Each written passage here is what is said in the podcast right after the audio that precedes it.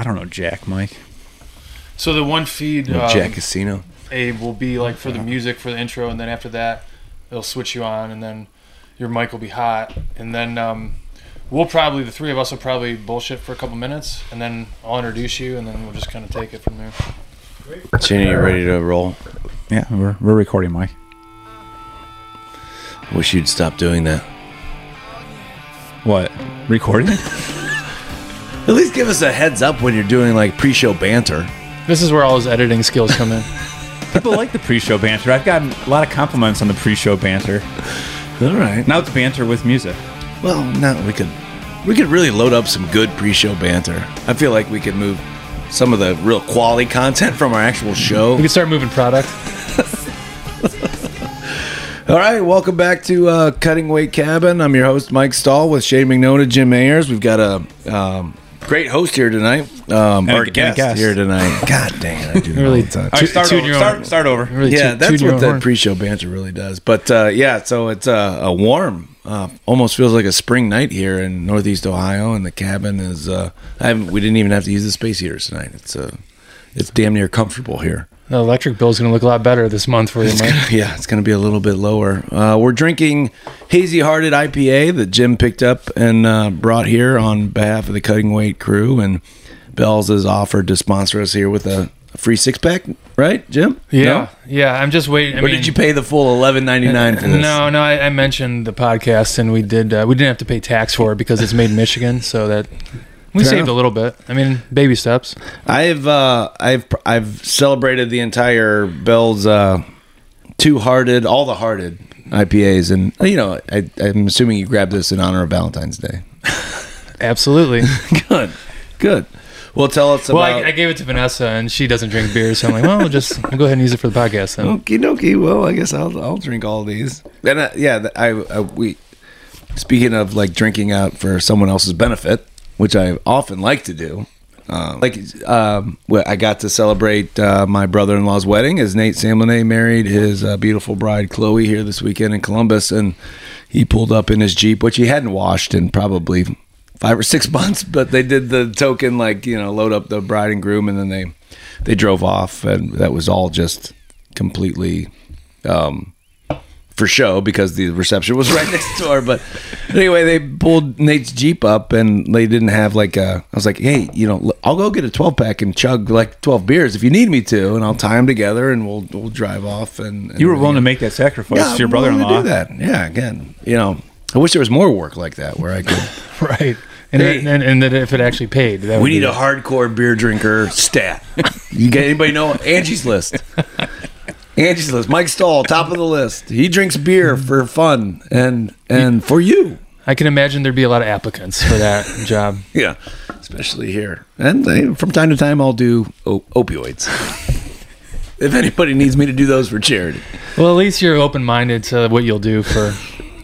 the All right. So other- the the hazy hearted IPA. Do we have any um, any um, literature on it or?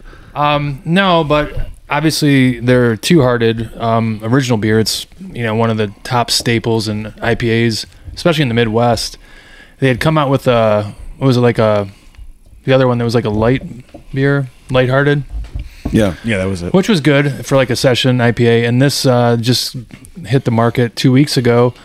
The hazies are super popular. Um, they found a way to make two hearted a hazy hearted. Uh, I think it's pretty good, pretty easy drinking. Uh, we've had Bell's beers on before, um, and I think this is just another you know good rendition of what they do in Kalamazoo. Yeah, add another hazy IPA to the to the list, but it's another it's another home run in my book. Yeah, it's good. Wow, they don't call him the best color man in the business for nothing, Monty. All right, thank you, Shane. All right, awesome. Well, I, yeah, I guess we'll get right to our uh, right to our our guest here. Um, Jim, you want to kind of introduce Abe and and what he's bringing to the table here tonight? Yeah, I mean, I'm hoping that he'll tell us about what he's bringing to the table too a little bit. But uh, Well, he no, brought poutine and a he pretzel. did. He did bring poutine and uh, pretzel with a couple dipping cheeses and sauces, which is always welcomed in the cabin. It's Um, no, I had met Abe a couple years ago through my wife. Actually, she grew up with him. Um, her, Abe's father was a very well-renowned tennis coach in from Geneva, Ohio, which is you know northeast corner of the state, and he coached Vanessa when she grew up, you know, playing youth tennis, and Abe obviously played tennis, and that's how they kind of met. And I met Abe a couple years ago. I think the first time I think I met you, Abe, we were actually out visiting some family in California. and We ended up having breakfast with you at a little diner in Santa Monica one morning, and we got to chit chat for a couple hours, which was awesome. And do you? I don't know if you remember that or not, but we happened to look around, and like my son's name's Howie, and mid- midway through breakfast, we turn around, and Abe's like, "I think that's Howie Mandel." He was literally like sitting right behind us having breakfast, and uh, I was gonna say something, you know, just like, "Hey, you know, Mr. Mandel, my son's Howie," whatever. But then I don't know, maybe Abe, you told me that like he's kind of a germaphobe, like he he Yeah, might not like to right. be like approached by people. like like shaves every hair follicle off his yeah. body. So so I did not intent. I didn't say anything, but uh, yeah. So our Gabe today is Abe Bradshaw. Um, grew up with my wife, and he's you know he's he went to the Naval Academy. He spent time there. He spent time in New York. He's spent time in L.A. Now he's back in Ohio, which is fortunate for us because we get to have him on the program. He's done a lot of different things, and uh, we're glad to have you here today, Abe. Thank you. It's good to be here. I, I I think of Abe as I met him at the Rock Off for the first time, and it was like he's got to be like the most interesting man in the room, kind of like a Dos Equis, like a commercial where you've been um, got to. Re- as I was introducing you, you gave me your card, told me a little bit about yourself. We connected initially because you were in the Navy, went to the Naval Academy. I was in the Army for um, for a while, and then. Um, but then I also discovered that you've been in music, entertainment, movies, and a number of other things. And um, you know, for a couple of kids from Northeast Ohio, that's while we tend to think of ourselves as like we've got good taste in music and we are music lovers and, and everything else in cinema, but we don't often get to meet somebody that's in that actual industry and has lived in LA or in New York and kind of swam amongst those fishes. And I was just reading through the uh, you know the, the biography of like uh, the the folks that you've managed and um um I don't know who uh Robert Plant is. Have you guys heard of um he's Robert like into Plant? horticulture. He's maybe? the singer for Greta Van Fleet, right? Yeah, right. Okay, uh, I thought so. And then um, there was another guy that you, um, Ron Ron Madden. I think that's John Madden's kid, or was it? Oh no, that's Iron Maiden. Oh, okay, yeah, you managed them as well, and then um, uh, some and like you've done um, music for television, and everything. I, I guess I'll just stop there. I mean, how how do you get how do you get into something like that and then sustain it and then be so successful? Like those are those are like not beyond platinum, like diamond um, uh, producing artists and stuff. I mean, it's not like Michael Stanley band here. We're talking. no, which anybody will tell you is the best music ever made in this this part of the world. But um, yeah, I'll, I'll stop there. Like, how how did you kind of break into that and like what you know how how how can I break into that? I guess is the question. I mean, I've got a I've got an Epiphone guitar over there that uh, still waiting to be played masterfully. Well, it, I mean, to say that I was like the manager of those those bands is a little bit of an exaggeration. I work for the companies that manage them, you know, so I got to know all those famous people, but most of my work has been with struggling independent musicians. Yeah, know. sure. um, very much like blue collar working class yeah, yeah, yeah, yeah. of the uh, music business. But I, you know, when I went to the Naval Academy, and as you know, you have to like serve five years to pay it back, and Mhm. um, happy to. It was before September 11th. I'm an older gentleman, and so I said, "Hey, you know, I'm happy to do that, but."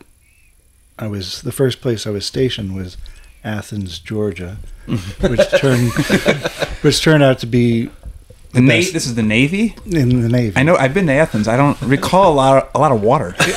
There's a lot of alcohol. Like, the entire UGA campus is just filled with But also, mermaids. Is, is that the home of uh, REM? Was Yes. from Athens? Yeah. yeah, Yeah, okay. so REM, B52s are the big ones, and oh um, gosh, But also when I was there, it was like this really special moment in time where music nerds were like flocking there because of this Elephant Six Collective is what they were called, and all these like really cool bands called Neutral Milk Hotel, the Olivia Tremor Control, all these like really obscure bands. To most people, were just like making this incredible music, and I got to sit there and watch. You know, um, as a guy from Geneva who went to the Naval Academy, and now I'm sitting with these musical geniuses, and I said, the day I get out of the Navy, I'm moving to New York City, and I'm going to find a job in the music business, one way or another. So when I got out of the Navy, I said, I'm going to move to New York City to my girlfriend from Geneva. and she says, Why? I said, Because I want to get in the music business. And she says, You'll never get in the music business. I said, Yeah, well. so I moved there. I crashed on my friend's couch. Applied, applied, applied, applied. No, no, no, no, no. Finally, after over a year of getting turned down, because you have to know someone. I didn't know anyone. Mhm. Also, it was before September 11th, so like there wasn't the oh, let's help our veterans. Like Yeah. back, back then, it's like you were in the military. Why yeah. Why would you do something like are that? Are you? Did you, could you not get into a real school? Um, are, were you? Did you have to go to prison? And you decided to go. To, yeah, no, no, they sent me to the Naval Academy instead. yeah, and it was like not the same way. I mean, I'm so grateful with how America has been with the veterans and military since um, September 11th. But before then, it was kind of like, oh, okay, great. Okay. Especially in the music business. So I finally got in because the woman who hired me, her brother went to West Point, so she Oh, knew she knew yeah, what the right. Naval Academy was, and she says, "Yeah, we'll give you a shot." And from then on, it was just like. What'd you start out doing? uh, I worked for RCA Records in um, in Times Square, so immediately it was just kind of like, "Yay!" You know, like, Yeah, right. great job right away, and then um, got full time job within six months. Because if if you like can prove yourself, if you get your foot in the door, it's pretty easy to like stay in there. 'cause- Yeah. but it's just the hard part is getting in. As long as you're doing what you're supposed to do and show up and do good work, like you're gonna you're gonna continue to probably succeed. Right. So it's really like if you are tough enough to like get through the process of getting no, no, no, no, no. Right. If you get your foot in the door, you can really like anyone who with half a brain can can stay because they are excited to have people who are actually passionate about music, which I was, which is why I was there. Now, has like music been something that you had always been passionate about, even since you were a young kid and like growing up? Um, that played a huge role in your life, and were always searching for different bands that you know, kind of maybe. I mean, have you always been kind of drawn to like maybe the more obscure kind of music than maybe the mainstream stuff? Absolutely. I mean, like from as as young as I can remember, I was I've been a music junkie, and my dad was the reason why because his, his dad was a music junkie. So it was just like he passed it on to my dad, my dad passed it on to me. My dad was really well known, as you said, for being a tennis coach, and he was a legend in Ohio for for a time there, he was the most winning coach in, in tennis in history in Ohio. And in our little farm town in Geneva, which is not where you expect to have a tennis dynasty, which is usually like known as like a rich person's Sure. sport, he would go and take them to all the rich schools and just demolish them. And they'd call uh, us the farmers and like, oh, the farmers are coming again, you know.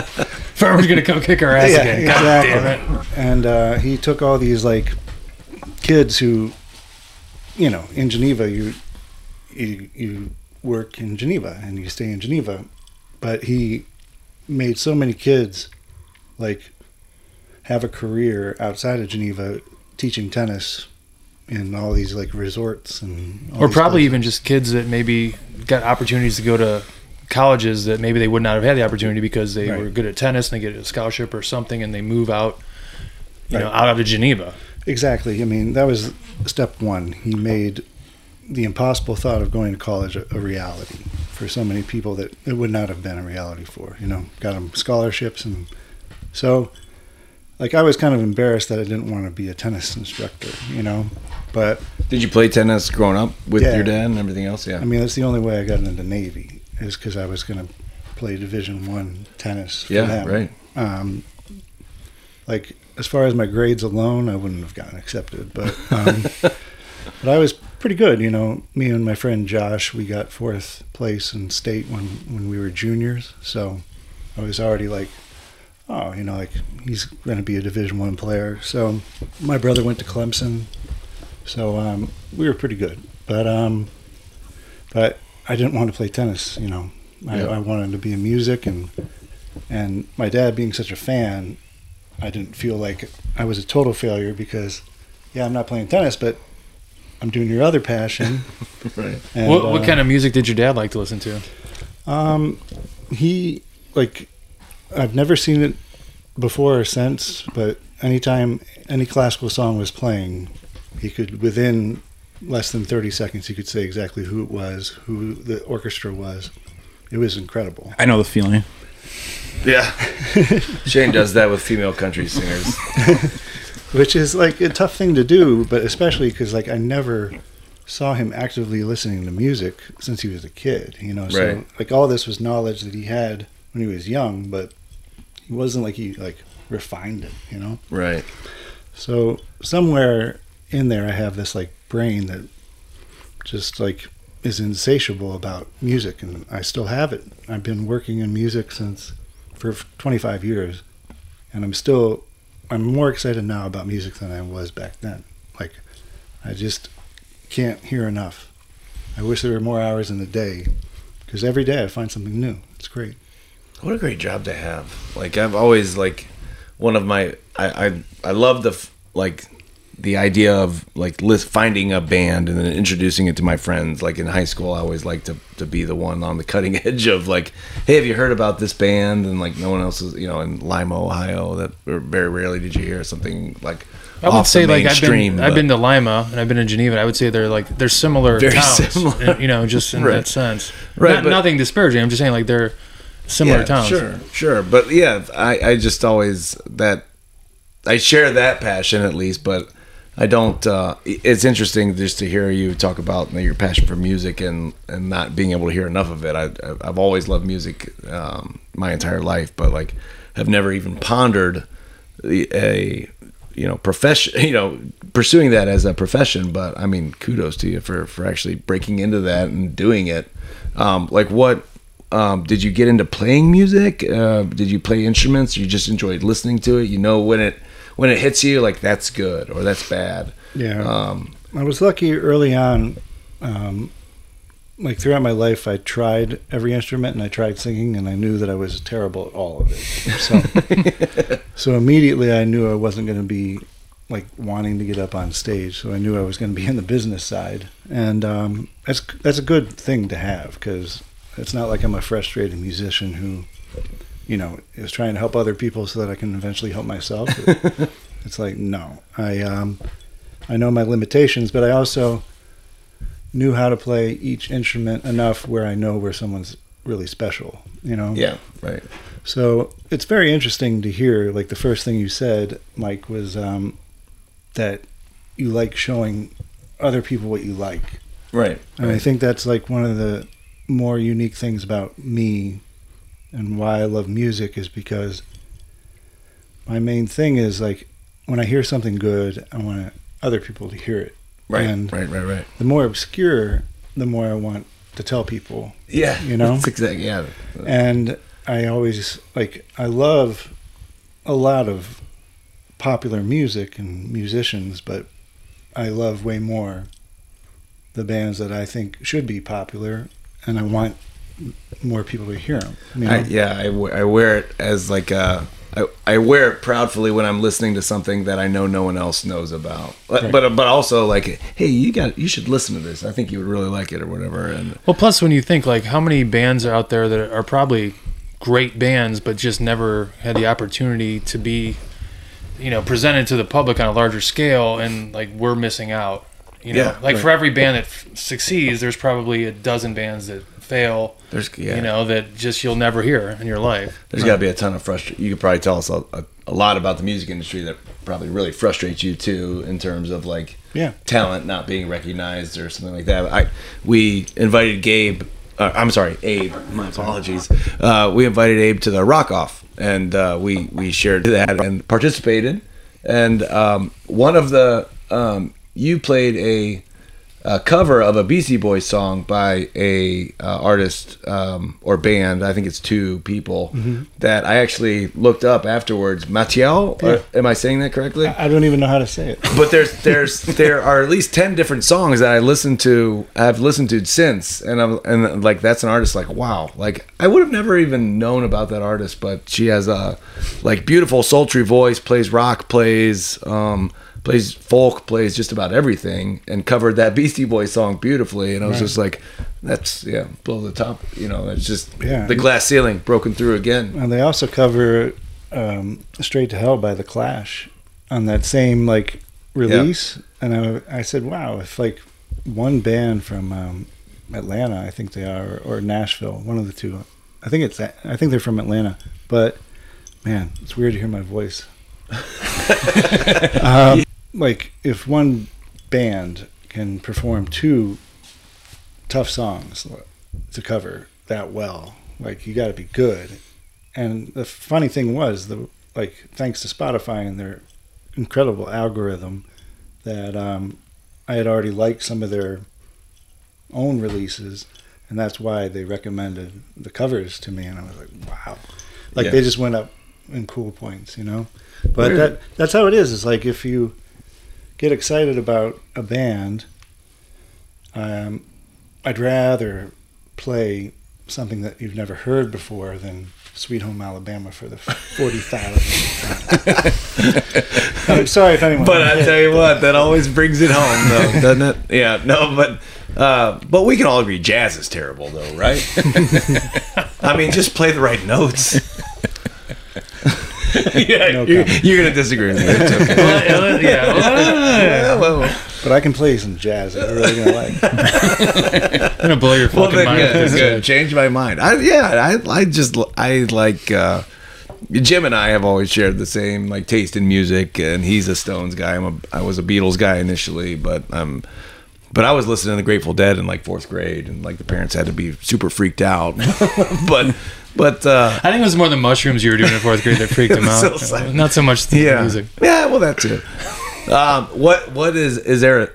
Um, looking at the the your title as a musical um, musical supervisor or or what have you, you I mean, it's everything from uh, Tegan and Sara to uh, Kiss, and it's just kind of like, wow. Like, is there a genre of music that you're just like, eh, I don't think I'm gonna deal with that? But you've also done. Um, uh, there was R and B in there as well, and a number of artists, and uh, that's something to have that kind of eclectic taste where you're just like, no, good music is good music, and uh, around here, especially with the Rock and Roll Hall of Fame in our backyard, you kind of say like, well, like Cyndi Lauper's in the Rock and Roll Hall of Fame, or you know, I don't even know if she is, but but right, like, but like, no, I mean, I mean, rock is rock, and you know, I, I think there's a there's a place in the Rock and Roll Hall of Fame for good music of all sorts, and um, gosh, didn't uh, wasn't Public Enemy? Didn't they Yeah. play? You know, I mean, well, they're like, they're in, yeah. Right. So I mean, it's um,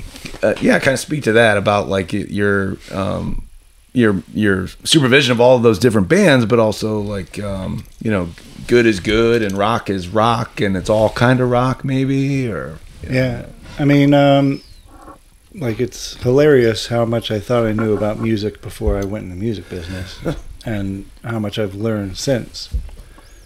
Um, and the biggest reason I've learned so much about music is thankfully because of how much the music business has changed. You know, like I, I, I talk to a lot of like college classes, especially for like the film side, because I'm a music supervisor, so I have to pick songs that go into films and TV shows, which sounds way more exciting than it is. It's really all paperwork. But the thing is, is like, um, you know, the big thing that people think about with music is um, they read the headlines and they say, oh, the music business sucks now, or oh, music isn't good now, you know?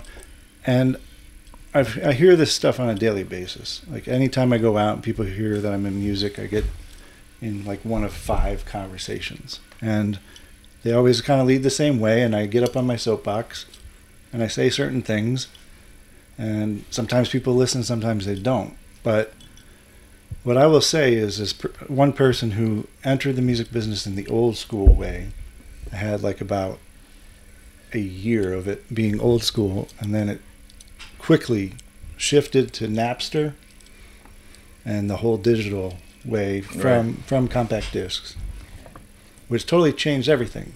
Around '99, 2000 into 2000, all the way probably to 2013. It was like this kind of like what's going on time, which was tough. But as a person who's a fan, number one, who's friends with artists, number two, and also is in the business, number three, all three areas, the business is so much better now. Mhm.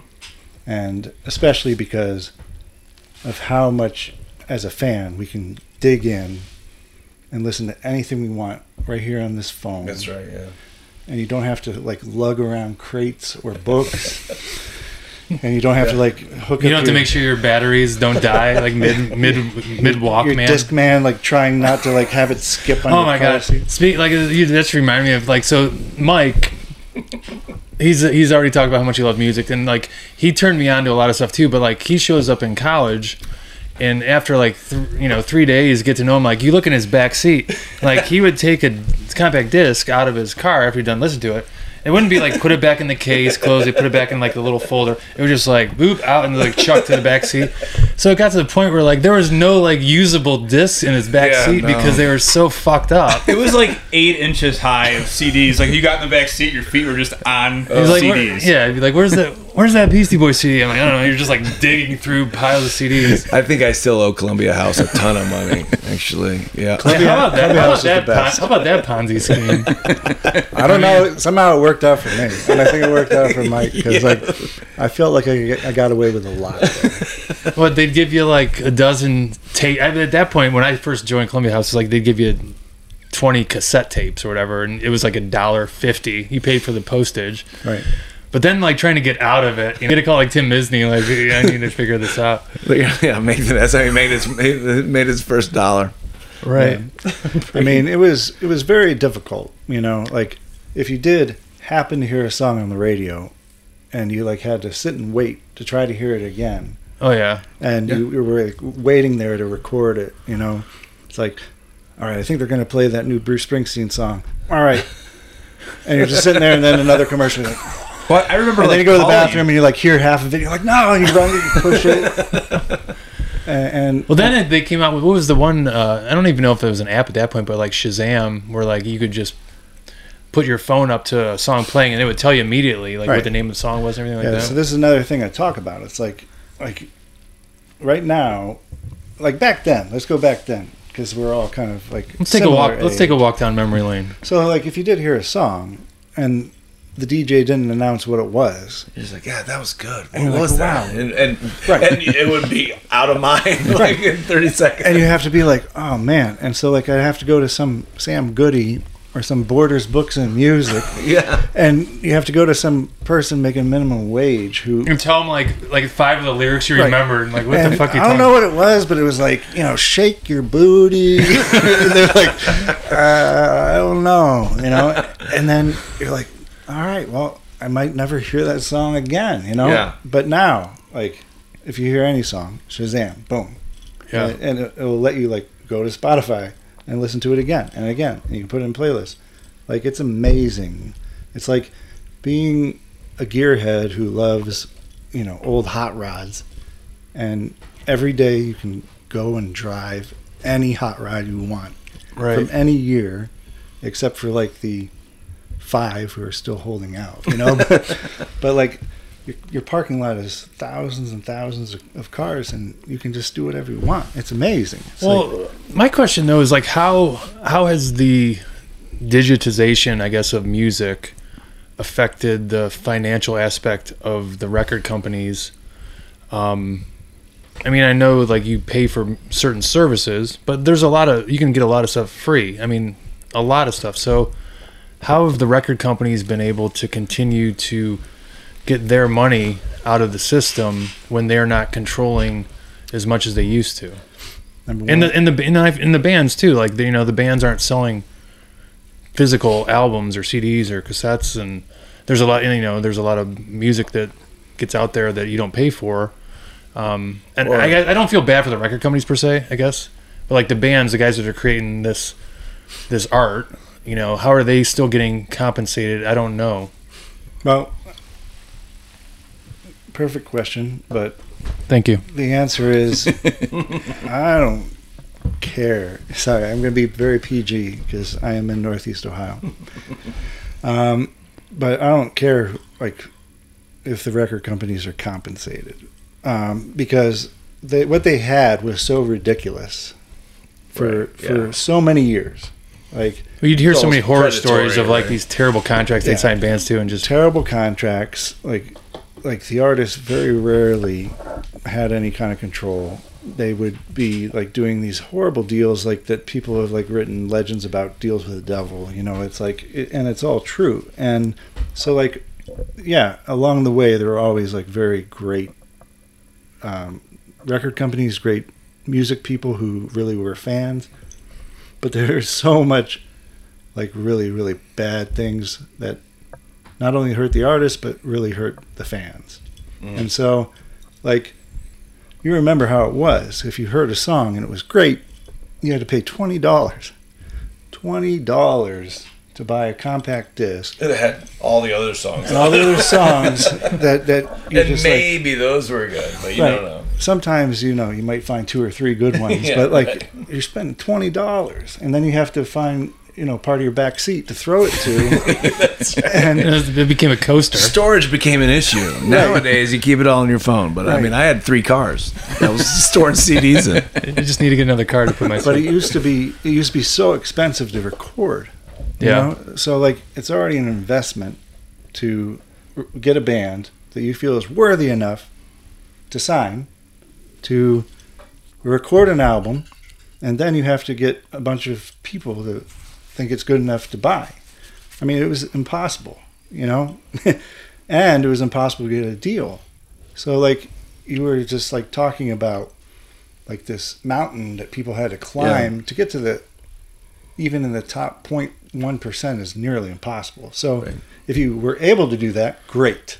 You know, Pink Floyd, congratulations, you rich pigs. Yeah, right. There, Um, yeah. You know, Zeppelin, Beatles, you know, like great, you know, but they, you know, earned it. They're they're legends. They inspired millions of people.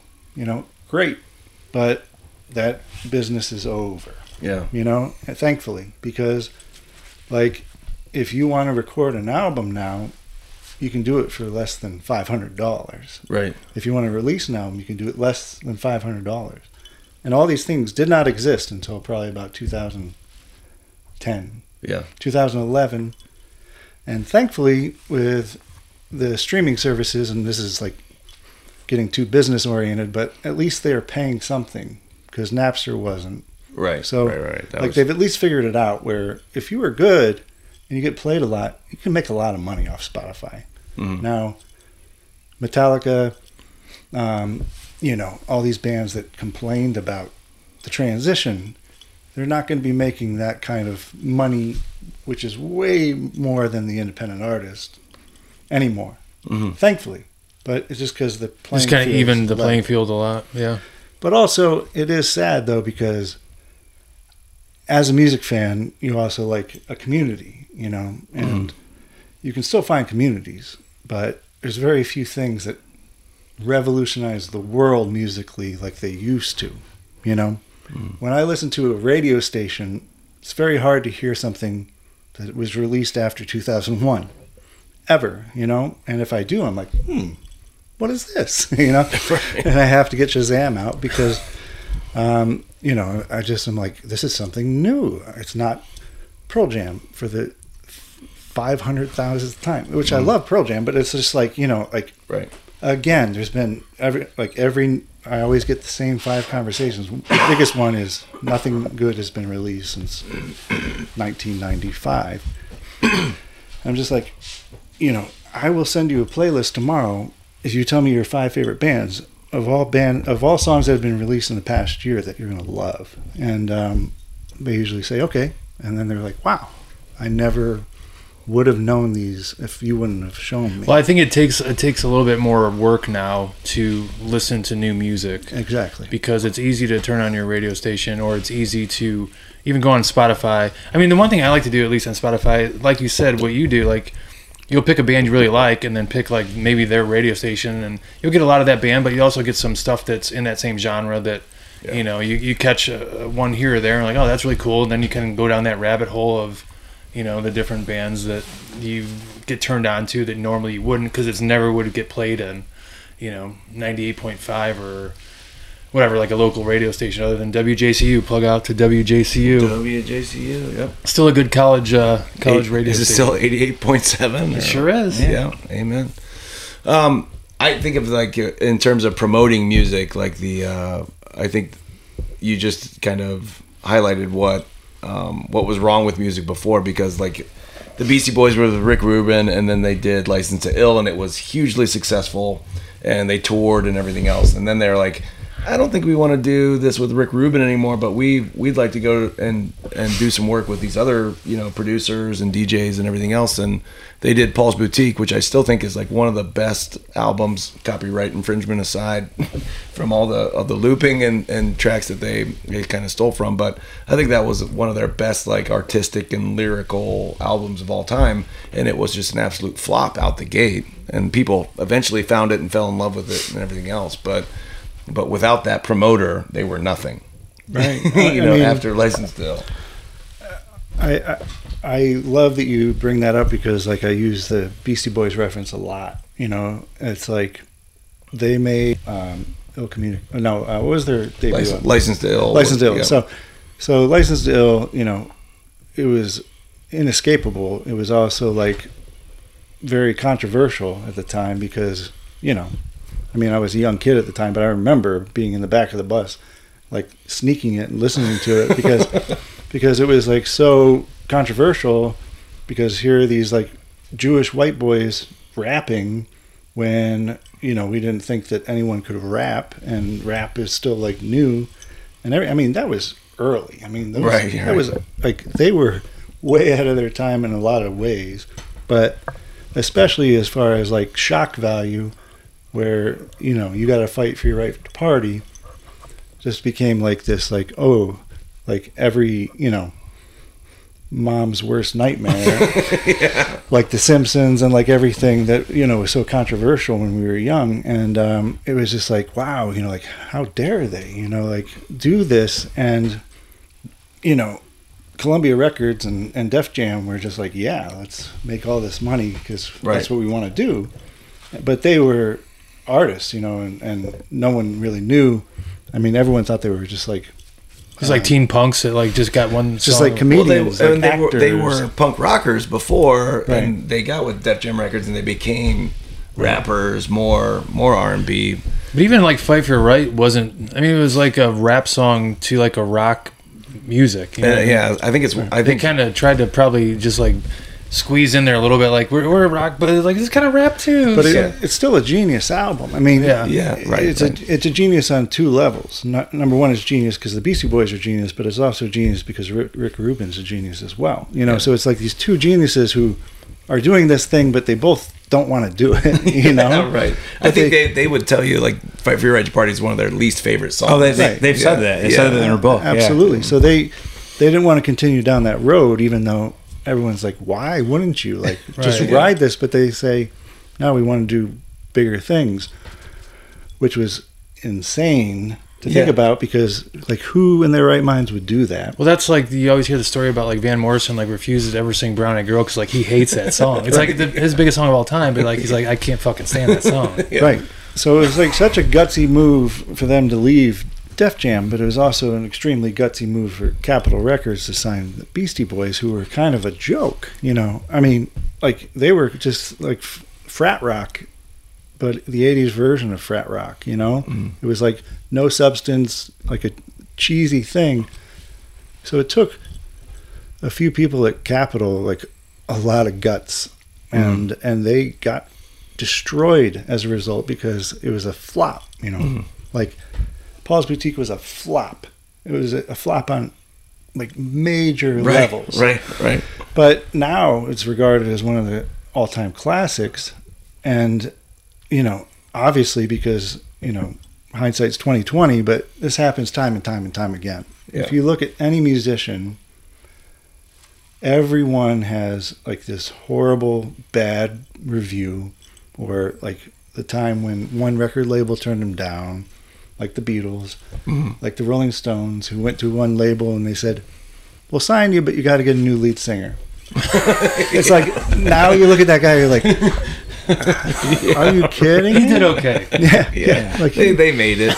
he's a little skinny, little skinny, but I think girls might like him. But Right. it's just like you know, and that's the that's the reason why. Like anytime that I think I know what I'm talking about, I have to watch myself because all these like really like legitimate and very famous people would like They now- got told no a bunch of times. yeah, and not only that, but like if that would have been the end, like it would have been over. And and for and this is another thing that like most people don't understand. This is like super nerdy. I, I'm sorry I'm going down these wormholes, but like This is great. almost every band that you see people wearing T-shirts of, they were failures, like absolute failures. The Ramones were failures. Stooges were fa- being that band because they weren't making enough money, Right. because people got fired because they signed them and they believed in them.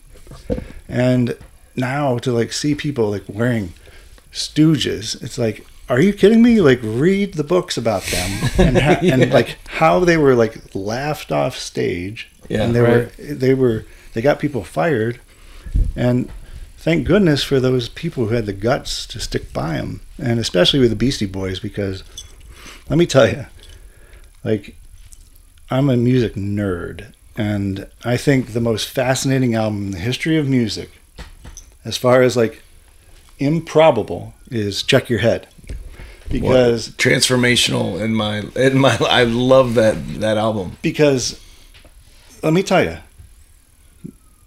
like there were a lot of careers are you there like a Yeah. i feel like i'm in la Is this Sugar Falls or not? I mean, what- Yeah, what's going on on Paw Paw Lake Drive? I don't know. oj um, so anyway it's like um, you know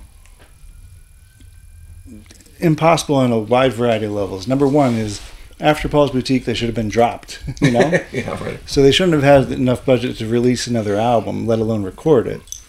So then they go and they move to LA and they're recording in like Glendale or something like this in a tiny studio.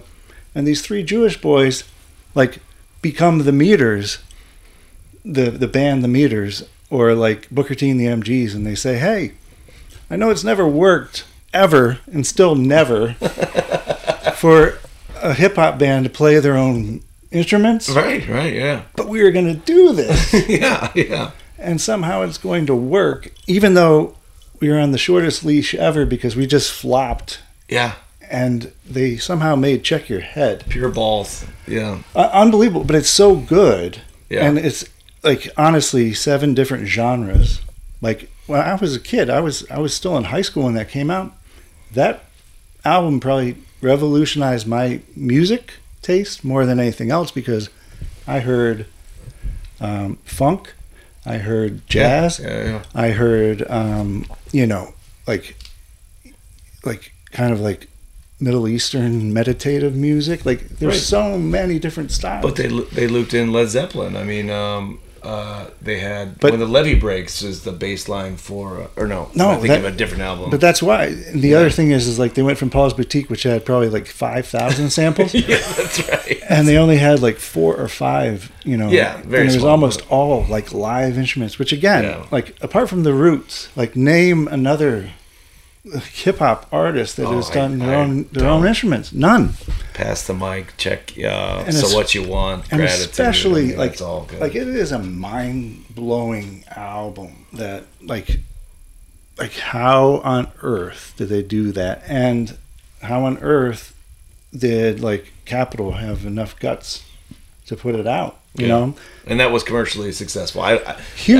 I- and And that, it- uh, that- it that's saved them. another thing. I can't tell you like what bands I like are successes or failures, but like I don't know how that's that record sold compared to like License to Ill. Probably not as well, but Right. but And it's one go of on- my favorite albums of all time. and if you go on Spotify now, all the top songs are still from License to Ill. You know, Yeah, right. because you know those are the big ones, but Yeah. but like you know for a time there you know so what you want and and all that stuff it like it was just like whoa what is this It kind of got them back into the at least the public eye too, where they were Mm-hmm. able to at least get enough traction, and then came out with ill communication after that, which you know Yeah. was a huge hit. right. right but but that made them like one of the biggest bands on earth that album and it made everyone go hey maybe paul's boutique was pretty cool let me check that out again Yep. oh Went This is back like, genius. yeah, wow, that was really good. yeah And how'd they do that? Yeah. If anybody wants any more Beastie Boy stuff, their that book they wrote, or I listened to it. It's awesome. And then they did like a Apple TV Plus thing Yeah. where they kind of talked about it and went through the book a little bit. It's Yep. they're both awesome. Like Yeah. good listens to. Yeah. I Check gotta, that out. I gotta check that out. It, it's just like I was thinking about that the last time I listened to um, Check Your Head. I was like, how on earth did this ever get made? And how is it so good? You know, it is really good. Yeah. Yeah, it's really good. What I I had gotten a little tidbit, and like you had brought up, and I don't know if this is true or not. This is like some insider info that I maybe had heard from my wife earlier before I came to this podcast, and she had said that um, you had mentioned Bruce Springsteen before, just in passing, but that maybe you had like your senior pictures was were was a born was a born in the USA based senior pictures. Is that true? Yeah. Can we hear about that a little bit? The boss. And can we? Can you send us the pictures? We'd, we'd love to post that on this on our Facebook page when we Can we talk about anything else? no, no. We'd like to stick with this. I think we're going down a good path. I thought you path. wanted to hear about Robert Plant and Kiss I'm and Tegan and Sara. I, I'd like to hear. Uh, first of all, we'll need those pictures. Uh, second of all, though, Well, wait a second. Was it like were you standing with your back to the camera and like looking back over with the American flag? Yeah, your- that was it. Your date was like, "I'm not part of this." Like, what's going on here? Like, my God. Nah, I just like for some reason I just wanted all these like ideas for my senior picture because I was a music nerd, and so like I was I said I want to recreate the the Born in USA cover. Can I do that? and he's like, sure. You're paying me. Hey, it's your hour, bud. Do whatever you want. It looks pretty good. Is there? Uh, uh, so I, I, we typically do a thing in five questions. Maybe we'll just kind of meter them out here, and I've got like we could do a speed round here later of some other musical stuff. But um, what is the? Uh, I gotta find it. I mean, I used to live with the uh, the mixtape, and I would take a lot of pride in like what I would put in. Like That's still what like when I would put when people would ride in my car, I was like, "Oh, listen to this! You're gonna love this." there's two things that have defined my music career. Yeah, yeah, yeah. You guys used to have show and tell like We used to have uh, in music class. We'd have um, record days, and you could bring in a. and Yeah, I literally, wish we at that time, that. we were bringing in records, I wish we had that. And uh, cool. you could play any song you wanted. All 32 kids in the class would get to play a song, and then or you'd run out of time eventually. But um, I never had that. That was that was really cool. I thank Mrs. Webb for that. But uh, man, I would love that day, and like uh, you know, of course, Yeah, the other my thing- brother David for some of the music that I would bring in. the other thing was mixtapes. You know, like that became my my life. You know, like oh yeah, that's how I, that's the only way I got any girls. You know, yeah, that's right. it wasn't my looks. It was just like ah, you know, like I'll make you the greatest fucking mixtape you've ever fucking heard in your life. Hey, you should you should date Abe. He's a great mixtape. If you need some music, I mean, found anybody in particular, or is it all? Are you kind of numb to it now, or do you? Um, yeah, I mean, I am always going to be starstruck. You know, one hundred percent. Even if I'm meeting someone who you none of you three would know, but I've been like listening to for a while, Mm. and uh, I'm about to go see them and talk with them. I still get like nervous and Yeah. I'm like, hmm. I mean, has there been times when, like, you don't have to like mention a specific artist or anything, but where like you really admired this artist, you really were excited to meet them, and then when you finally got that chance, it was just like a letdown, and maybe they were maybe they were an asshole, or maybe they just didn't give you the time of day, or have you always had pretty good experiences with with people in general in your work through the music industry? Well, I mean, there are people who are known to be assholes. Sorry, mom. Um, Is she on Spotify? but um, We're on Spotify. no, I'm saying if, but if she's not on Spotify, then Oh, she might not. She probably wouldn't hear this anyway. yeah, I uh, I just said I was going to dinner with you, so. I, she Well, has well, I mean, we are eating that. poutine Yeah. and soft pretzels. I mean, that's yeah, we're having dinner. But in, there- cer- in certain countries, this would be a feast.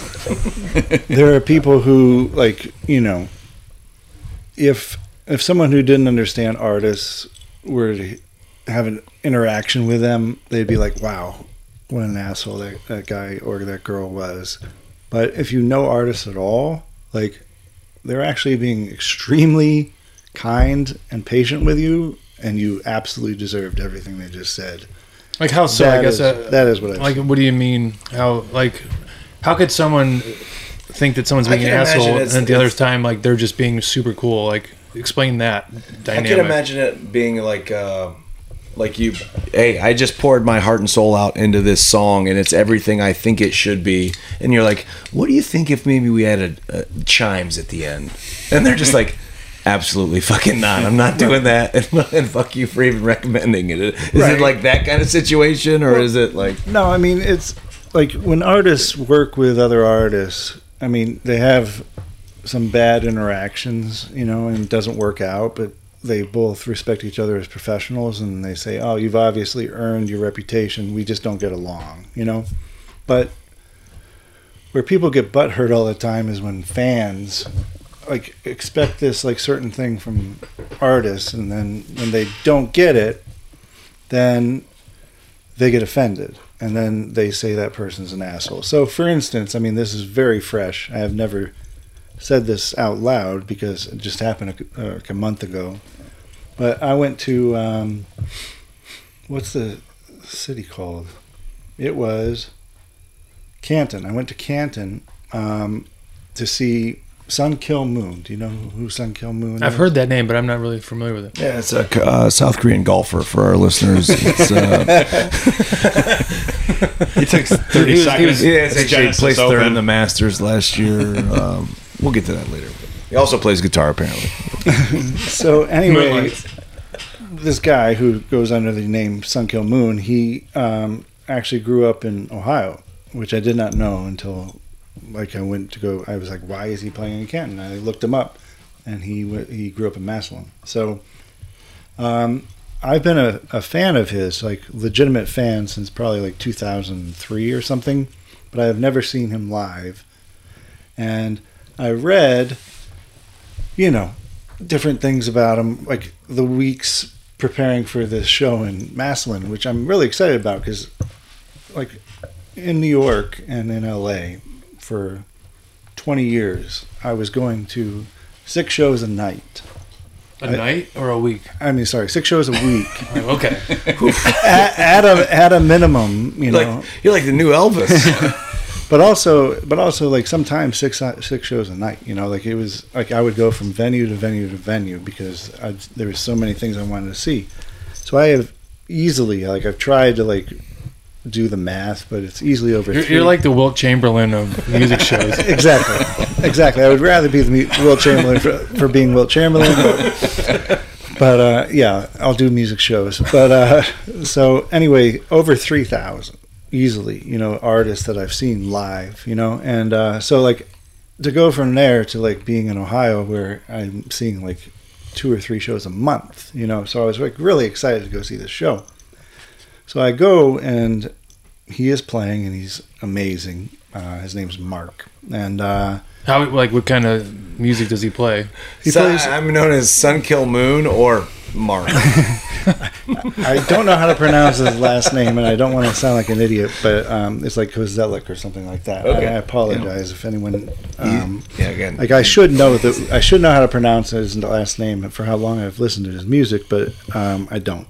So anyway, um, I go in I'm watching, and obviously, you know, he's playing in Canton, you know, and it's a small venue, but it's a great venue. Had a great meal the night before. I mean, right on the way there. Which, if you ever go to uh, what's Bender's, man, Benders. yeah, Where's that at? I just looked up oldest um, oldest restaurant, and um, that came up Italian, amazing. One, Oh, of, one of the greatest meals. I've ever had. Yeah. And I hope it's Canton. I think it was Canton. It's one of those cities down might, there. might have been Cincinnati. No, it was not Cincinnati. It was somewhere in the Some C, some C word in Ohio. No, it was it was Canton. It was, and it was a great great meal. One of the I, I would go there anytime you guys want to go. I would go to Bender's again. Um, anyway, so he's playing this show, and I mean he's been playing for a long time. I mean, like I first became a fan in like 2003. So uh, 20 years he's been playing, dealing with uh, uh, you know fans all the time, and so he's playing, you know, and as I walk in, the peop- the person at the ticket booth says, "All right, there's a no phone and no talking rule." And I'm like, "Sweet, thank you, you know, no problem." I go in, I don't use my phone, I don't talk, but as always, and especially like in these crowds where they don't go to a lot of shows, like they're just yelling out songs that they want to hear. And he, so he says, very, very nicely, very diplomatically, he says, you know, I appreciate that you know my songs, but I have a list of what I'm going to play tonight. Yeah. And if you say a song that isn't on that list, I'll feel like you're going to be let down. know? Right, right, right, And right. I hate feeling that way, but also it's like I don't want to be like pigeonholed about certain songs that I don't like as much as you do, you know. So just please don't do that because it's not going to affect it. I'm not going to play it because you're yelling it. Mhm. And if I happen to play it, it's not because you yelled it because I think it's kind of rude to yell it because like as an artist, like you should be happy to hear what I want to play for you because Absolutely. You know, Like, I w- could you, could you sing along to a song if you wanted to do that? Probably, I don't think he would have cared about that. But Okay. but it was like just a very it was like very simple rules, you know. And I can and he even like took the time to explain it, you know. Like man, like I I I get paid to do this. I'm playing Canton tonight, you know. Yeah, hey, look, not here for the money, folks. Right, and This is my process. and of course, at the end of the next song, the guy starts yelling again, Mm. and I'm sitting there just like Mortified. I'm mortified, Yeah, right. embarrassed for him, uh, for the for the fan who's yelling, you know. But also like, how on earth? Like, did you not listen to one word he said? And do you not respect him Right. enough as a person? You know, Because you got to figure you you wouldn't be at that show unless you probably knew this artist and like it wasn't like a random spot you would end up. Correct? I mean, right? But he was also like, not only that, but he was he was like yelling out a cover song that he did. So it's like, oh Yeah. wow! Yeah, On top Don't of play what you wrote. Just play this other one that we like. It's like, hey, Right. can you, hey, let's hear So- Sweet Home Alabama.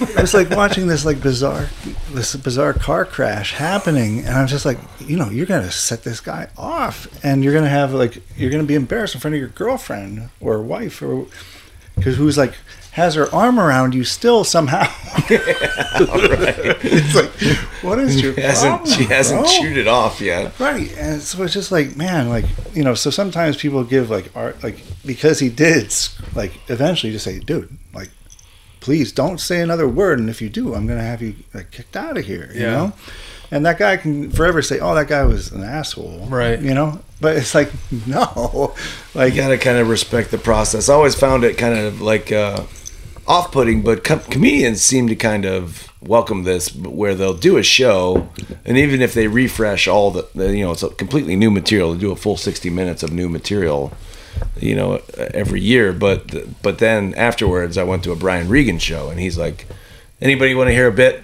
And like people were yelling out, like, "Hey, do the walkie-talkie thing!" And he'd go right into his bit, and he'd do it for him, and everything else. But like, I can respect, you know, if he's doing a primer in Canton, Ohio, he's working on some stuff, right? And he's just kind of like, I'm gonna do this song. Here's one you've never heard. You know, here's you know. But I, I'm I'm working through my process, and like I'm not doing the old stuff. That old stuff I'm putting behind me, or you know, I'm working on this new thing, and I kind of like to know how you feel about the new thing. But you know, I don't want to keep going Well, back I think to that's that's kind of a slippery slope too for like maybe larger bands or probably any artist really, where like people show up to a show to hear the hits, Turn the page. you know, but like but bands are putting out new material and they want to Yeah. see how the fans react. They want to see how it's, it's received and all Everybody that. Everybody stands up and goes like- and gets drinks. They're like, yeah, like we're here to to hear this shit that was awesome ten years ago. yeah. And like, well, I get that, but like, there's some more awesome stuff that you got to like listen to. And I think you know, it's like the mob mentality. Like fans are just like,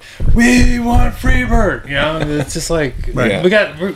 We're, if you want us to keep evolving and growing and producing and Yeah. coming up with more awesome shit, like you gotta give it a chance. Yeah. Yeah. Right. It might it might not be awesome, but you gotta you got you know if you're there for that, you have to, I guess, buy into the fact that like they're not only are they artists, like they're trying to make a living and they need to keep on keeping on in order to Right. keep the fans coming in. So regardless of like you know, my So so you I thought you were gonna say like you were the guy that was yelling that. Is that- so even though they play the song, that was, the cover song, so I you never asking- played the song you yelled to him about. and that girl left me. Um, no, but like it was just like it was surreal. But like, what to answer your question though, it's like every artist that I've met, like um, even the ones who are known to have this like confrontational personality, they ended up being extremely cool because you know they're artists and they're like you know even if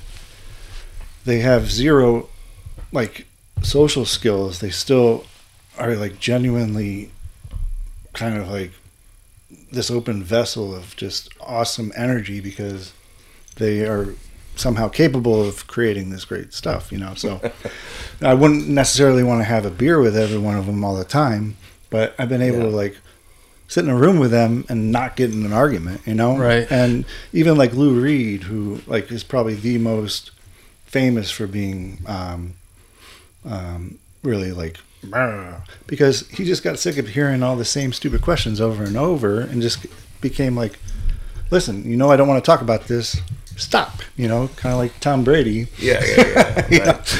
Right. Have you- like everyone reaches their breaking point you know but the, the the five times i was able to like hang out in a room with lou reed he was always super cool and down to earth and i would never think that he was ever a jerk and he was actually like super sweet to a lot of my good friends you know yeah. and uh, I really like appreciate him for that. So What's like something um, you know we think we tend to think of like Robert Plant or you know Mick Jagger or Lou Reed or any of these guys like just oozing with cool. Like what's the nerdiest thing you ever saw? like Ro- Robert Plant. Does he wear readers? Does he like? Does yeah, He, oh, he does. By the way, oh sorry, this is my phone. Um, but but like no, I mean he was. Like, it, it is actually one of the stories I tell a lot because like um, after I like worked for RCA and then BMG distribution in Times Square, I wanted to work closer with the artists, and so um, one of the labels that we worked with was called Sanctuary Records, and that's the label that Iron Maiden founded. And so at that time, it was like honestly like working in a in a candy shop. Like it was just like a dream come true because we were signing everybody because all the major labels were panicking, didn't know what to do, so they were dropping all their cool bands Mhm. and keeping the ones that were making money. And so all the cool bands were just coming to us. Yeah. And yeah. we were like, hey, all the hard part's been done. We'll put out your album and, you know, we'll pay for your, you know, we'll make you feel like you're a rock star. And they were all just like coming into the office every day. And it was honestly like every day I'd be like, holy cow, you know, like that is all of Wu Tang Clan, you know? And, Yeah, and, uh, I have to act normal, you know, and uh, I can have like funny stories about all these people, and it just is like it got to the point where it's like, okay, like every band I've ever liked has walked through these doors, and so we were working with Robert Plant, and you know, if you listed top ten rock legends, he would be in that list, you know. And it got like so often that I would see him that um, What's up, Bobby? no, it was honestly like that. And so I'm just like a, an assistant, like I'm, you know, a young guy, and, and I'm like carrying things to the copy machine. And he's like, "Hey, what's up, Abe?" And I'm like, "Hey, Robert." I was just like, uh, honestly, I like I turned around the corner and I went, I just I said, all right, let's just keep things in perspective. yeah, right. all right, I was just going to make some copies. There's a there's a movie um, called uh, This Is Forty where Paul Rudd is a owns a record label that he's trying to get off the ground. I remember seeing that. And it was like very similar to my life in, in a lot of ways. So uh, one of my favorite things is they're trying to they're trying to land uh, Graham Parker, this old like British rocker. I know Graham Parker. who um, they're trying to give him like a couple uh, shows in, in LA and everything, and like he comes into the studio and like the young, you know, hipsters are like, "Why are we doing this?" Like, and he comes in and he's wearing an Oreos hat. and they're like, "Is he being ironic? Is that really cool, or is that just super dumb? Like, what's going on here?" Like, that that just reminds me like some of these people must walk in the studio as their true selves, and you're just like, "Yeah, he's not that cool," or like, you Oh, know, the funniest thing is that we worked with almost every legendary heavy metal band from from the beginning of time, and Yeah.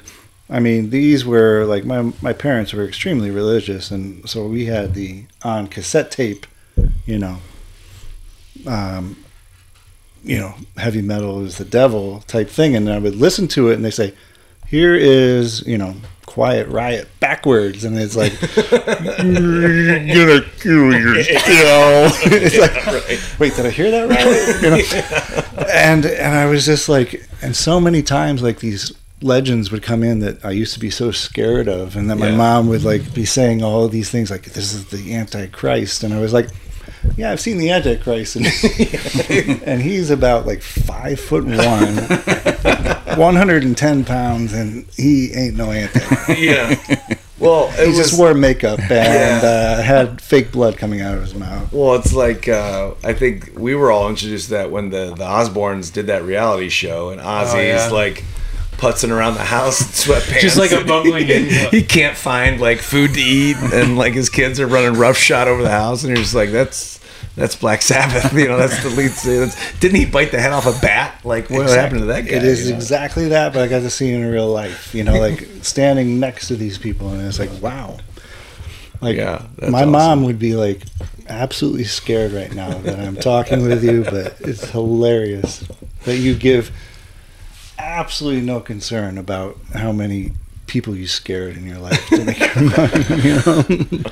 Well, it's, it's just all the. I mean, I mean, it was all like a show. I mean, for the, you know, it's part of I mean, the marketing thing too. I'm sure you're just trying to promote the whole, you know, scene that you got going on with guys like. Well, Quiet Riot was almost like pop slash. Heavy so was. Iron Maiden. You know, Iron Maiden sounds like show tunes. You know, in a lot of ways. Right. I mean, I love them. and Yeah.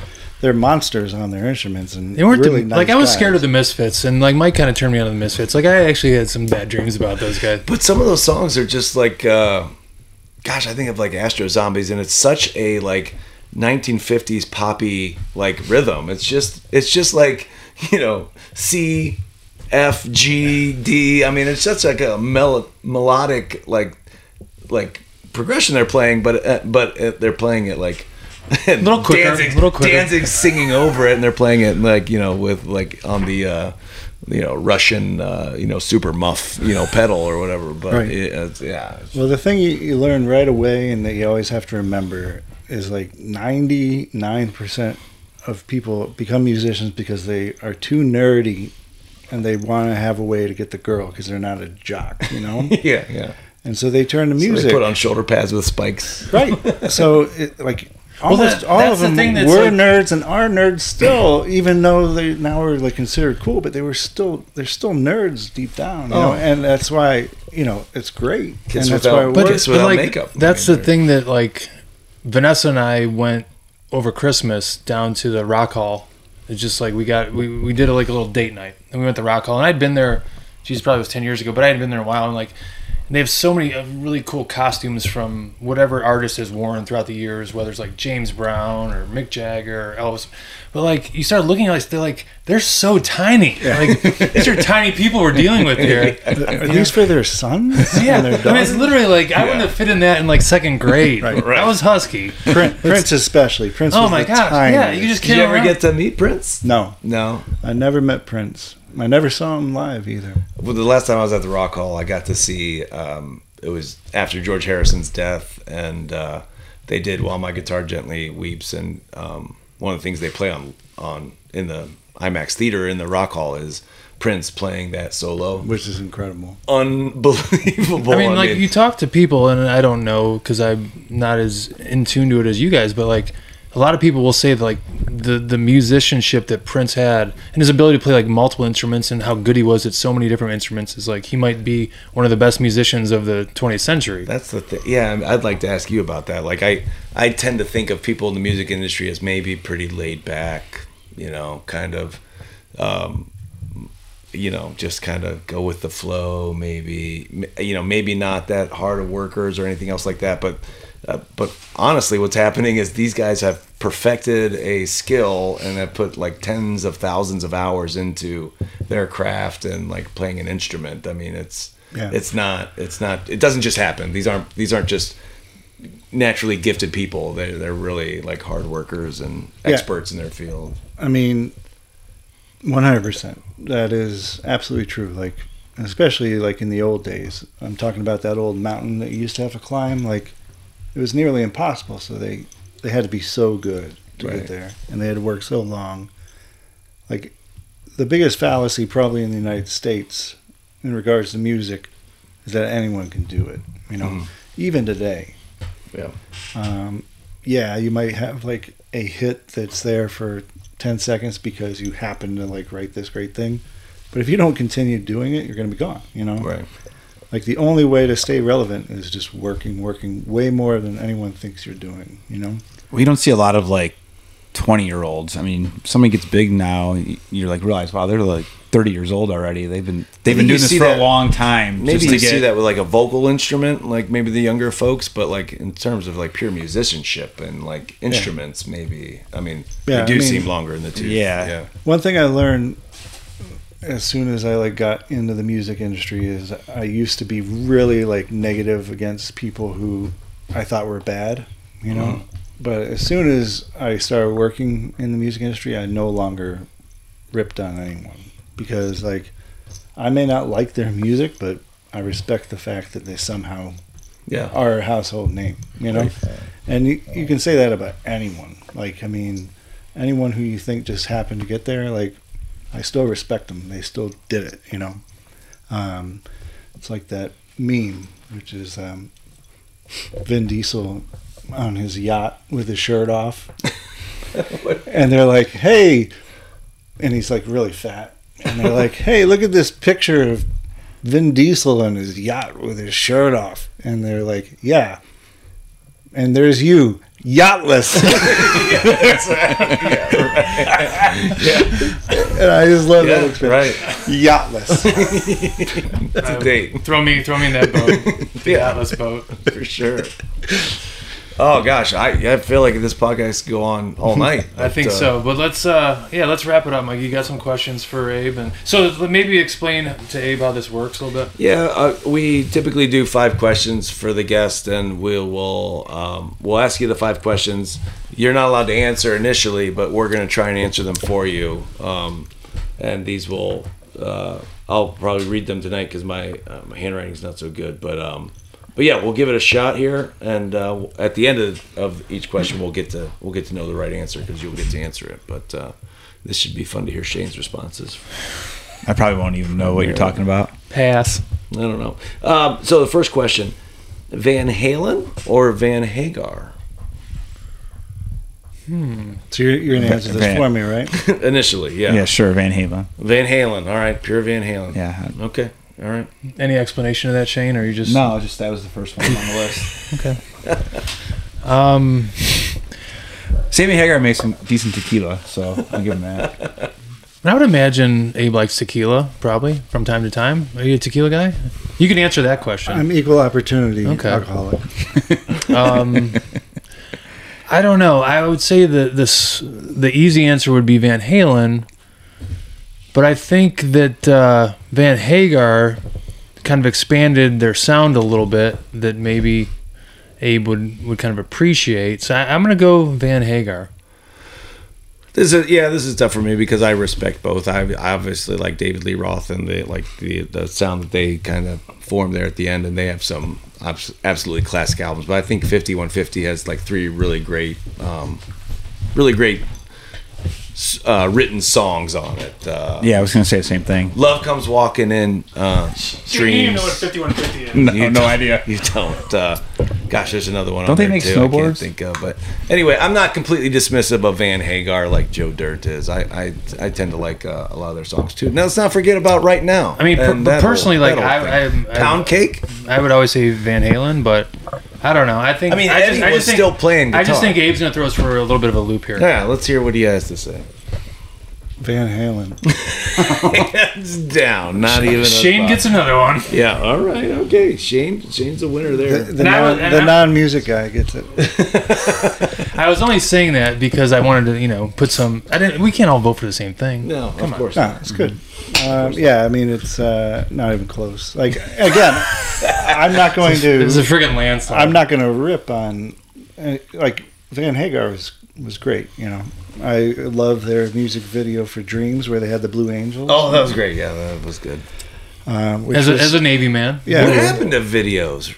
Do you, are you still do are musicians still doing videos? Yeah? Absolutely, yeah. absolutely. Yeah, and they are. I'm actually like helping out with my friend's company who's um, making an app to make it more like accessible for people to find videos. So, 'Cause, I I'm, mean, I'm a big music video. Like growing up, like you just watch. Were you allowed to watch MTV? I know you said at a very religious house, but like, I would sneak it in. That, that's how I like learned because like 120 minutes changed my life. You know, I don't know if you you two watched 120 minutes, but no, no, what's that?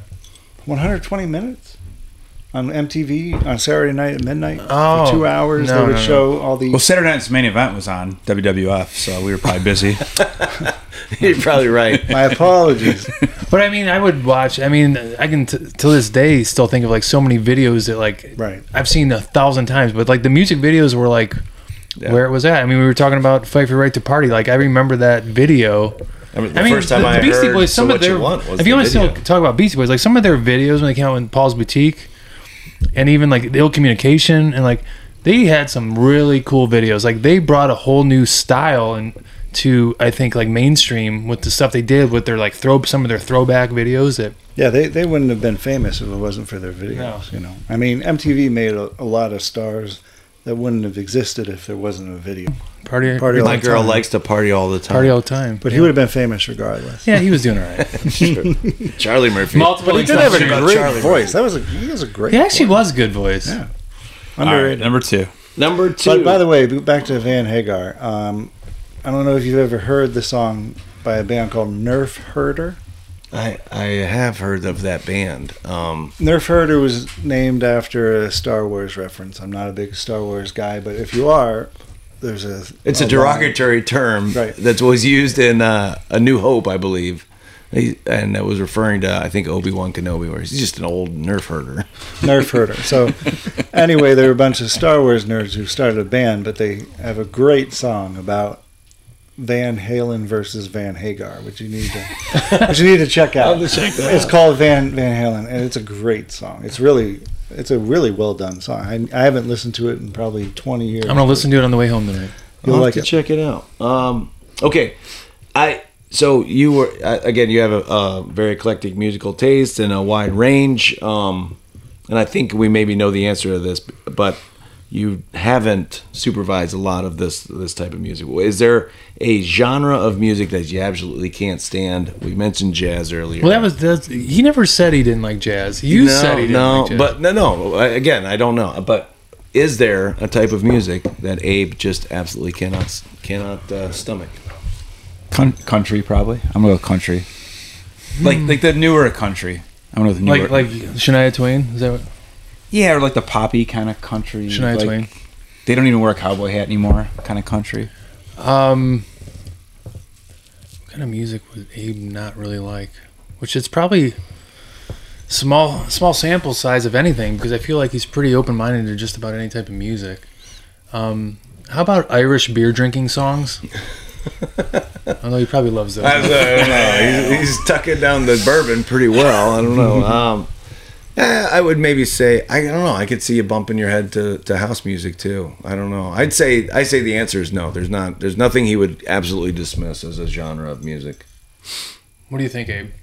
Is there I think I think Shane got this one again. country? Country. Modern country. Modern country. Oh, I can Is see it? that. Is there a disdain for the industry because of the way the artists are treated? Like where it's you know very uh, I don't know what the word is for that. It's very like esoteric where you have to break into that industry. You can't do it from the outside type deal. No, I mean there are a few artists that I like, and I guess probably you you won the contest where it really is nothing. I, I do like everything. I really do. I, there used to be genres I didn't like, but after working in the business, I eventually did, and I'm like, mm-hmm. wow, you know, like I used to think reggae was terrible, but then after like hearing the old school stuff, like in the late '60s, early '70s, all the stuff that was made when these uh, you know poor people from the middle of Kingston were like just making music because they had nothing else positive to do. Like and even like how much they that like influenced the Stones on some of their albums. You know, Oh, it's unbelievable. Like, and I used to, I'm like embarrassed that I used to like kind of discount it, you know. But like now, I I send my my reggae playlist out to more people than probably anything I send out. You know, of like, Mhm. hey, th- these are my jams. Like, Hmm. if you don't understand this, like you've never um, been financially like Yeah. strapped. You know, Right. right? But Like- but you're not putting Florida Florida Georgia line on the Yeah, on and it that's at the thing. It's like it's like if I did, if I was close to not like like uh, liking a genre, it's just that kind of very like Velveeta cheese slice Yeah, thing that they just churn out. You know, like just the you get one one line and you create a whole song around a line. You know, Mm. like How do you feel about like the boy bands of the '90s? uh, it's a similar thing. Some of these bands, you know, they get it's, knocked it's down, almost they it's, get, up, get it's back almost up again. exactly the same. You know, like like boy bands are manufactured. Right. They look good, and they had songs that they did not write, and they just had to go sing them. Much like our favorite songs from the '50s. You know, like the Brill Building. They used to just sit there, and all these nerds would turn out these great songs, and then good-looking people would sing them. Great, you know. Mhm.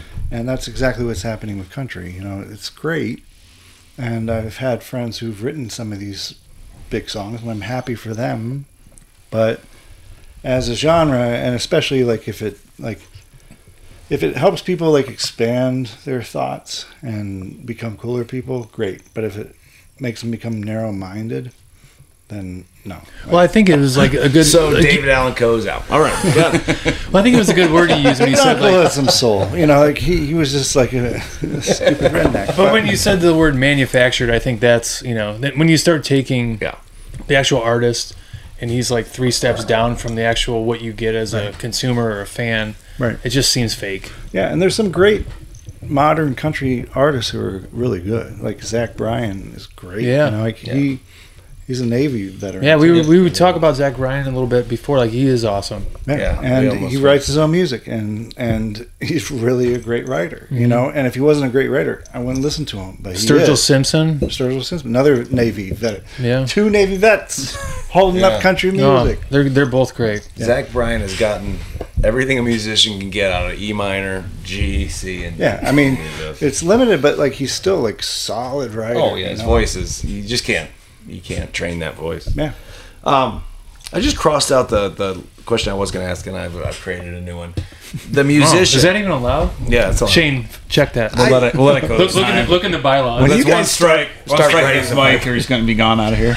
The musician that Abe thinks had so much more to give. The musician we lost way too early. Hmm. And there's a lot of them, frankly, to right? Pick, I have to yeah. pick one yeah. Well, in the yeah, history of yeah. music, or since I've been alive. history of music, your favorite, the one, the one that you wish was still making I was gonna say music I was gonna say Mozart, but he had a good run. he did. Um, Jeez, why don't you take this one, Mike? Since you came up with the question, you obviously had something in mind. I think. You know, it was, you know, I don't know that this falls into the reggae genre, but uh, gosh, and I can't think of his last name now, but Brad, Was it- Bradley from Sublime. Like those guys were were popping off like it was a whole new sound that nobody had ever heard. It was on the radio, and it was so popular. Two songs that were major hits, and then he dies, and then nothing nothing more ever came of that. But I felt like that was going to be a huge step for not not it wasn't ska. It was in fact reggae, and it was kind of punk reggae, and it was going in places that music music hadn't gone before for for guys. What was my what, age, what was so. the lead singer's name again? Bradley uh, something? I should know. Was yeah. it? How influential was that guy? we don't even know his name. It's been a while. Anyway, but uh, you know, maybe that music wasn't that interesting or not. I don't know. It's just a wild shot in the dark. But I don't know. Hendrix, Morrison, uh, Jane, Janis Joplin.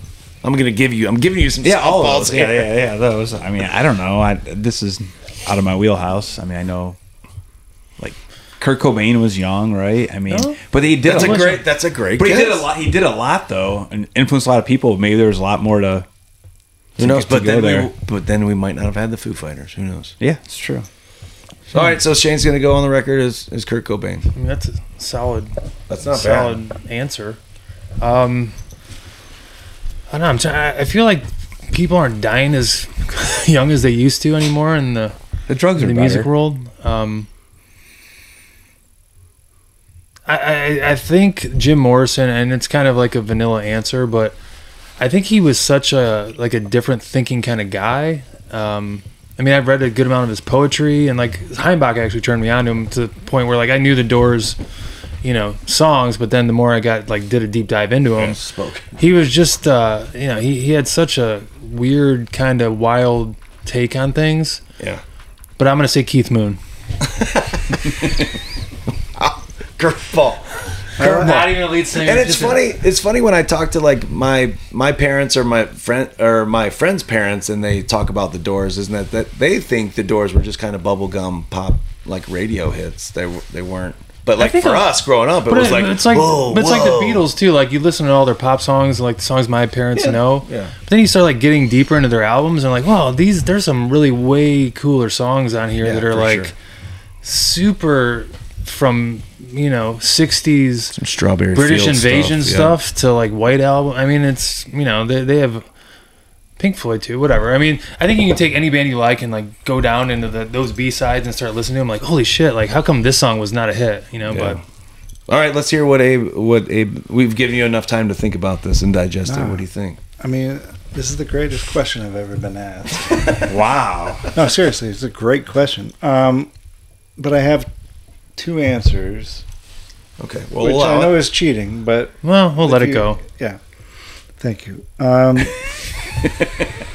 so, like, he might be the most sincere guest we've ever had yeah. to, to a fault. But uh, so like, it's kind of a three part answer. Number one is I am typically known to like depressing music. Like I love yeah like a real sad song. I like really tortured artists. what is that about that i just love a sad song You know, a- absolutely, and and a lot of my favorite musicians have killed themselves. You know, I liked um, Vic Chesnutt a lot, Elliott Smith, Sparkle Elliott Horse. Smith is one yeah for sure um, you know, just great people who, like, obviously from day one, you knew that they were messed up and you knew that they were going through a lot of stuff, and it was only a matter of time. You know, if you listen to any of their songs, and they delivered on their promise, which is not a good thing.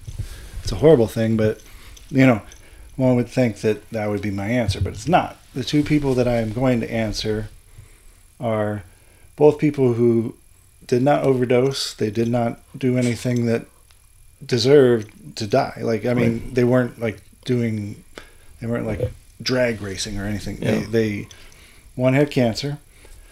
Was my first answer and would be the easy answer, just as far as like impact, like a world changer. Bob Marley died at 36 years old Mm. from skin cancer, from a mole that he had on his toe. You know, like he, if you watch, like I watched a couple of documentaries about him, like what he did in Jamaica alone, as far as like rival gangs who would not, like years, t- dozens of years of, of fighting. He brought him on stage, had him shake hands. No more war between those two gangs. I mean, he was a, a very big presence. Mm. Speaking about big things, changing the world, I mean, he got diagnosed with skin cancer. They told him to cut off his toe. He refused. Rastafarian, soccer player, performer. I need my toe. Within a year, he said, "I wish I would have cut off my toe." You know. See, I didn't. I didn't know that. I knew he died from cancer. I didn't know it was skin cancer, and it was from a mole or whatever on his toe. Yeah, if he would have chopped it off, he'd, he'd probably still be alive. You know, Oh, or jeez. you know, hopefully. Wow. Yeah, and that, I think that uh, obviously the most tragic. Like, man, like talk about something that could have been prevented, and someone who made such a huge impact. You would think his drummer would have been like, hey, "Guys, we're going into his room and we're chopping off his fucking Seriously, toe just tonight." that night, just whack." There's good news and bad news. I Bob. took off two that didn't need to be taken off, but you're going to be okay. Uh, so there's that, and uh, the other one, like l- less um, as far as like the huge thing, but me as a fan, like my favorite male voice ever is Otis Redding. Mm. Um, died, I think, at 26. I mean, Wow. ridiculously young. I mean, one of the most Pl- soulful voices of Please all time. Google it because he sounded like he was like 70 Cook in that. Uh, that Sam Cooke category, is up there. Marvin Gaye, like all three of them. Oh. The, the three greats, you know, Otis, Marvin, Sam. All three of the greatest black male voices of the late '60s. All were killed so early, but especially Otis, who was just on a plane. you know. Well, you said Otis Redding sounded like a 75 year old man, which probably hit home for you because you've told me earlier tonight that you you have the body of a 79 year old woman. Yeah. so I was always attracted to Otis Redding innately. Th- and that's a whole different story. I have the a body. podcast. I have the body of Otis Redding's voice. who he was singing to back then. But uh, anyway, like Otis, like he like he had a very brief time on this musical earth, um, but what he achieved is insane. Like like the amount of hits he had at such a young age, and, and please Google it uh, if you are Shane. That'd be great. I think it was 26 when he died, because I don't think he was 27, because that's the Now, what did what did he die of? How did he? plane crash. Shane, Shane's on Pornhub right now. He's- oh, sorry, sorry to disturb you. Jeez. I thought I, th- I don't know why I thought you were going to say Buddy Holly for some reason. Well, I, I like Buddy Holly, Not, but, no, not that you don't, but but but like I mean Otis, like 20, man. 20 26, you're correct. Wow. So like I mean he was so young, and he like what he achieved in the very few years he sang, and and most of them were him singing other people's songs, but he also was a great writer. You know, he wrote "Land of a Thousand Dances," where he name checks himself. Mhm. Uh, which is great, great to know. But also, like he, he was also a writer, and he just was starting on writing, and like sitting on the dock of the bay. I fuck. I'm sorry. I I Well, we'll we'll bleep that out. I um, Beep. I mean, I hate that that's like his legacy that people know him for because like all his stuff was so funky before that, and and if you ever like want to just like really dig in, because if if you want to talk about my favorite genre, like I'm a heavy metal guy and I'm a punk guy, but if I was on a desert island, all I'd want is the Stax Records box No kidding. That's it. That is that is Otis Redding, Sam and Dave. just Motown. No, Stax, Memphis, Tennessee. Oh. So it's the same thing. It's Mo- Motown gets all the press, but Stax in Memphis, they had their own label, started by two white, well, um, Jimmy Stewart and I think a white female. Hmm. It was Stewart and Axon, and they combined their last names and made it Stax, and then they started recording in Memphis, Tennessee, the Deep South. Started recording uh, black musicians and and they like I feel uh, are the greatest record label of all time because they like brought like so much soul. And again kind of like the the Jamaica thing it's like all the great music starts where it shouldn't. Like where the last place we'd ever expect music to be because they got nothing else to do except like lash out musically that's where all the great music comes from. Punk rock from, you know, the bad side of New York. Uh, reggae from the slums of Jamaica and Kingston. Uh, the deep South, and uh, with uh, you know R and B. That's where the great music comes from. Is when people have nothing else to do except fight through music. Boom, you know. I'm really glad I crossed out that other question. um, okay, yeah, gosh, what a great, uh, great answer. That's fantastic. I think we've gotten a lot to think about in Google there. Um, Yeah, lots of Google. number four, the best live music performance Abe has ever seen. Oh man, I just can't imagine. I this is a tough one. It's for gonna us be- to answer it's gonna be a he's band gone that to you've never seen. CBGB's, whiskey a go Yeah, say somebody I've never heard of. It's not sure. going to be the Sunyum G, whoever you saw in Canton.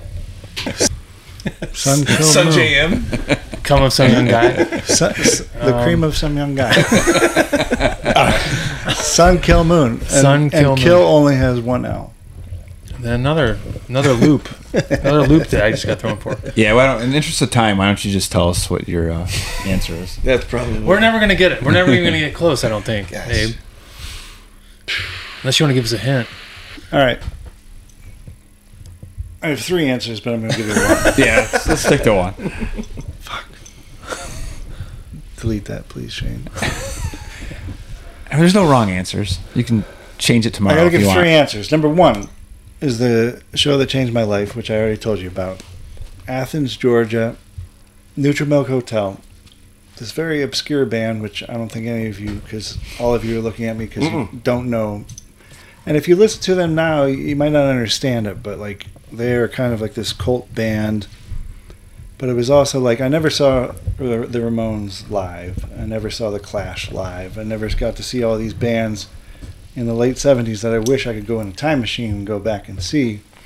But I can't. But I did get to see Neutral Milk Hotel live.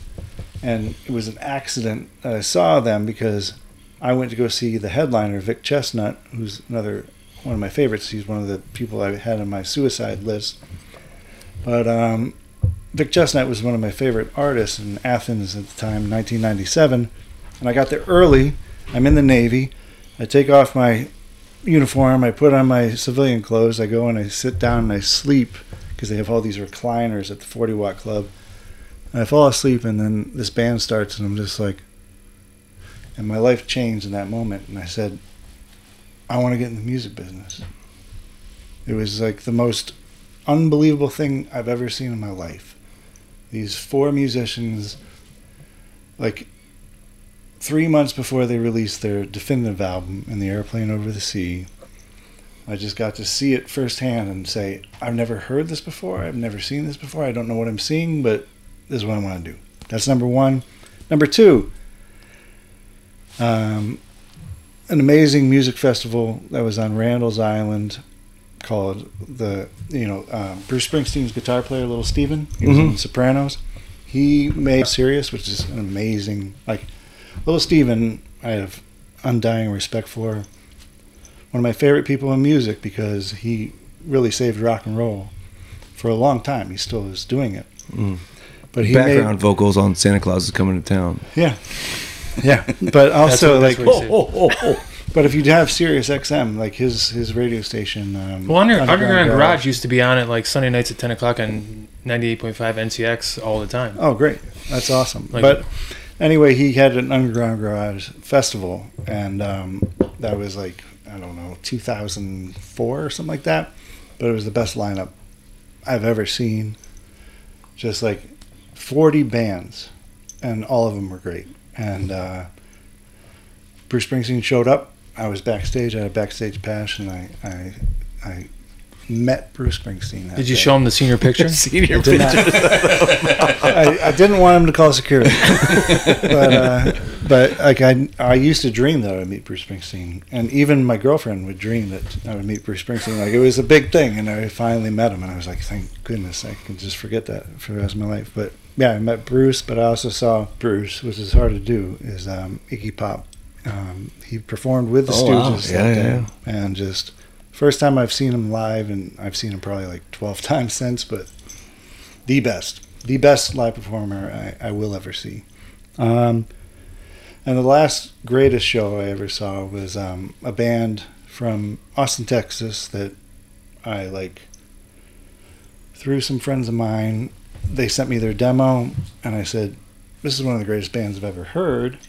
And it's like the only like significant band that I had an impact in signing. And they played at this little bar. It was probably about this big, and every A and R person in New York was in this room, and they just slayed. It was like the greatest show I've ever seen, and they're called the Sword. Oh my god, I love the sword. Yeah. That's so funny that you say that. It's one of my favorite bands to listen to, and no one knows about them. Yeah. Like they're fantastic. So we got a lot to talk about because, like, I And you and you signed them. well, I, I got them. I helped them get signed to their label. Like, I didn't. My label wasn't big enough.